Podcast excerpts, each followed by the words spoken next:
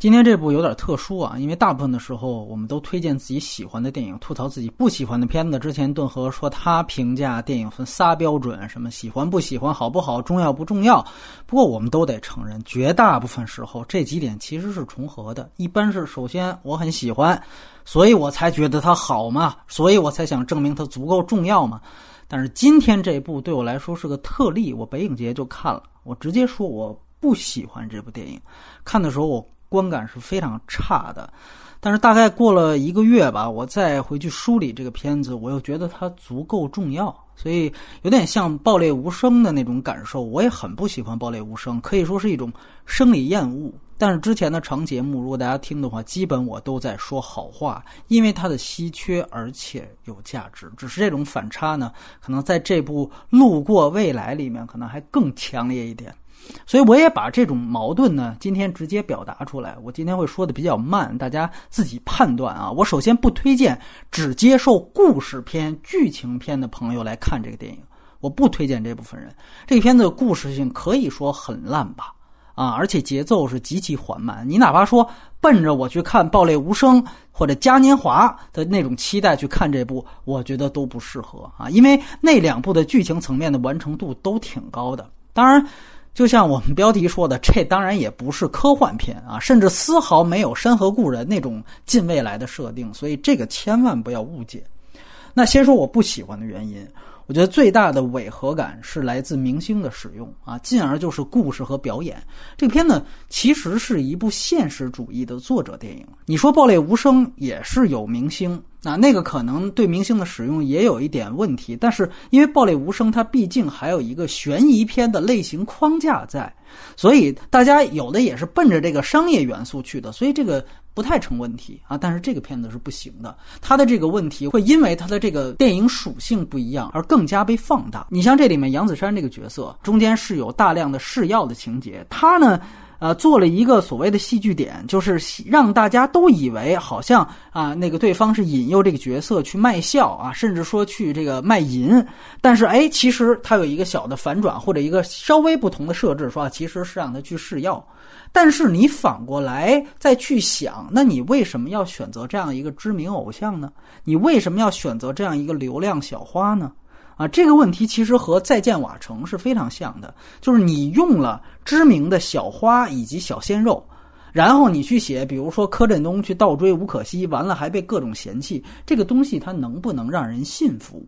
我觉得你可以怎么用小花呢？比如说杨子姗，她不是有一个那个整容的闺蜜，你让 A B 来演那个角色，啊，你这样选择小花的动机是有效的。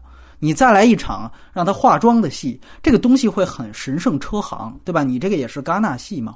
包括现在很红的这个银坊，你说他自带正能量光环的这个表演，包括他这个造型，对，是一个小混混，但更像是《古惑仔》里边的那种小混混。你说甘肃人在深圳是吧？他们说普通话是有合理性的，但是这两个角色的现实性从何而来？当然，这两个人的表演也确实没有说让我忘了他们两个是流量明星这一点，啊，确切的说，就这里面的杨子姗和《南极之恋》后半段身体出状况的杨子姗所呈现的那个角色几乎是雷同的，啊，包括说面对对方这个男生掏心掏肺的时候，他的那种状态和反应，这种不分类型、不分场合的表演。我不能买账啊！银坊也一样，它的上线我觉得就是黄轩吧，营销号吹一吹，粉丝们开心就好。其实这个本质上啊，就像是刘德华出来演民工啊，师姑大家看过吧？就是说，当这个形象我就已经不接受了。那么，当你试图通过刘德华演的民工去反映什么中国现实的社会问题的时候，那我就听不下去了，对吗？然后咱们再说这个故事，他设置了一个非常无聊甚至是老套的线索，就是俩人用微信添加认证来聊天虽然啊说是没加微信，但你细想，这个和加了微信聊还是没加，这个根本没有本质区别。在这部电影里面，因为最后他俩还是见了，而且你也放大了他俩相见啊，原来是你这种戏剧的效果，等于你制造了一个琼瑶式的反转吗？而这个狗血设定其实是相当影响你这个所谓现实主义的基调的，因为这毕竟是一个极其巧合的事件。啊，一般我们说浪漫的爱情片小妞电影用这种桥段是可以的，而且即便是人家小妞电影，一般都会加上一些迷信啊，或者说宿命的东西去包装和遮掩这种巧合。你比如说，有的片子名字就叫《缘分天注定》，是吧？就是说我这片子就讲他俩就是有缘分，那我最后让他俩茫茫人海相遇了，你这个也就别计较了。但是这个片子你的类型不是缘分天注定啊。你是天注定啊！你是贾樟柯那个路数啊！你怎么能写这种桥段？而且居然最后就让他们俩真的相认了呢？甚至他把这个作为了一个反转去呈现给观众。最重要的是，两个主角，尤其是男主角的人物弧光，是建立在这层网友见面的戏剧反转上的。这个就更荒谬。就你想想，这个银坊他作为小混混，他为什么后来良心发现，雷锋侠附体吗？完全是因为他爱上了杨子姗。那么他能爱上，靠的其实就是这个最不能让人信服的微爱线路，所以才应该请这 A B 来啊，想学顾长卫的立春，最后拍成了顾长卫的微爱。而且他这里面呢做了一个叙事安排，他是先让观众知道对方就是杨子姗，这样的话，貌似很多观众可能是不是就不去想了？但是尹昉这个角色他是一直不知道的，对吧？那从他的这个叙事角度，你说一个小混混在不知道对方长什么样的情况下，怎么可能跟对方去聊这么半天的天儿？他的人设是一个小头目，有点权力的这种，对吧？他能够分配这个谁是不是要，他其实是有点膨胀的，啊，这个在底层这种人物是非常非常多的，而且也交代他其实周围是不缺女孩子的。很多人可能会放大说这种外地同乡会、同乡人的这种概念，但是不一定一寂寞他的这个排遣方法就是微信聊骚啊。啊，他作为一个有点小权力的这种小混混，这个和《踏雪寻梅》里面的白纸还不一样。或者我这么说，如果他最后发现和他聊天的这个人，他长得不是杨子姗这个样而是那旁边那大姐李勤勤啊，那表演我就不说了啊，那个也是异乡人吧，也有孤独的这么一面吧？哎，那我请问，如果是李勤勤这男主，他还会良心发现吗？所以你把人物弧光去建立在这样一个本来就可信度很低的、很狗血的爱情线索上，这个可信度是进一步降低的呀。当然了，我们反过来说，这个片子它绕开这两个流量小生和这一条爱情主线，它确实是有亮点也有表达的。一场就是整容女停尸间那场戏啊，我说的不太细，就是导演呢他。故意找了一个医生，他是用这个广谱来去向家属去解释这个事儿，然后呢，旁边有一个人一直在笑，最后呢，就是尹昉要上去去打，这场戏设计的相当漂亮，啊，而且好到我觉得他单拿出来。是这十年，甚至是十五年华语片最好的几个华彩片段。我们最后如果总结十大片段的话，我觉得都有可能上榜。甚至《天注定》，我都找不到任何一场戏可以和这个比。虽然那个整体比这个质量要高，其实它呈现的是一种社会舆论场，它把这个舆论场给实景化了。我们经常是在微博或者说微信的评论区底下看到的这种舆论场的表现，在这场戏全有了。尤其是我们说最近这个滴滴空姐这个事儿，我之后我再去回想这场戏，这个价值太大了，啊，我们对一个普通人的死，尤其是这种可能自身有些缺陷，确实有他自身原因的这种普通人，他死了，这种社会态度，官腔的嘴脸，吃瓜。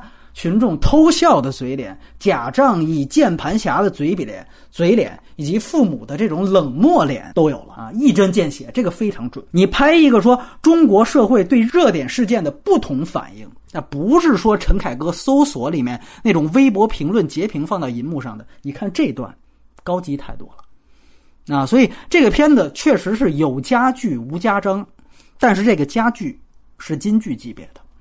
另外一个就是大难不死这个概念，就是父亲他前面应该也是一个真实事件的影射，本来是被厂子开除了，结果没想到第二天厂子就遭遇泥石流，然后这父亲就说：“老天这样让我逃过一劫，那是给我一个重生的机会，我一定要啊抓住这个机会。”他其实反的是这种大难不死必有后福的这样一个概念。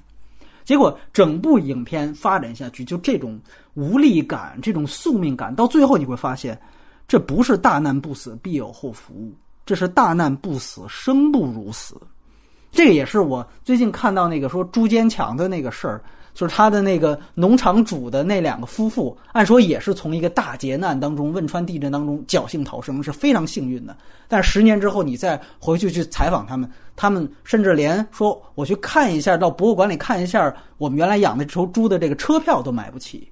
就是这种大难不死的反讽，是相当具有现实感，也相当有意义的。你包括你说他设置试药这个事儿，就是药本来是救人的。但是在这个环境下，他最后药是杀人的，而且他描述的实际上是一种钝刀切肉，不是说啊，我说出来一城管，我就把主角砍死了，或者一官二代，我开着宝马就把主角撞死了啊，他没有那么激烈，反而因为那些是个案，这一代人大部分的结局就是电影里面这种，它是一种慢慢的被杀死。这个片子叫《路过未来》，其实本质是杀死未来。杀死的是这一代的低端人口，包括杨子姗，包括她闺蜜。她不是说啊灭霸一个响指，而是黄金甲里边的毒药啊！我只让你每天喝一点不见血，但是你必须得喝，你不得不喝。